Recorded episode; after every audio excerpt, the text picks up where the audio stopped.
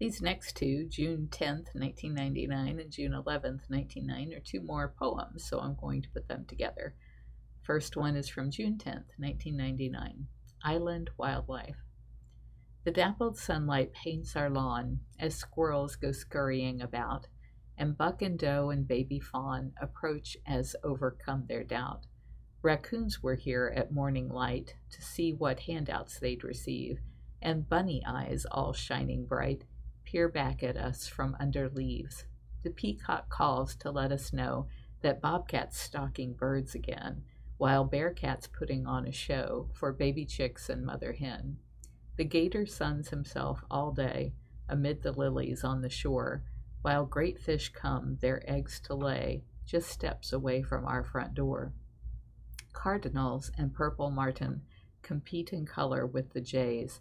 Butterflies flit through the garden. In paradise, we'll spend our days. June 11th, 1999. Your struggle. I lay beside you in the night and watch you restlessly not sleep, your struggle in your nighttime fight as fears and doubts in your dreams creep.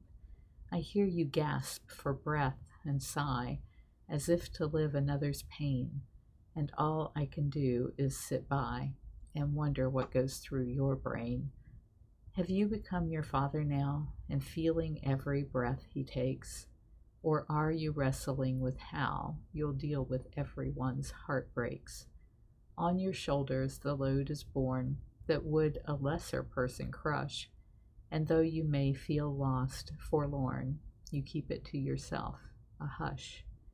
You always try to make things good and worry more for others dear, while I'm trying to learn what would save you, the one I hold so near.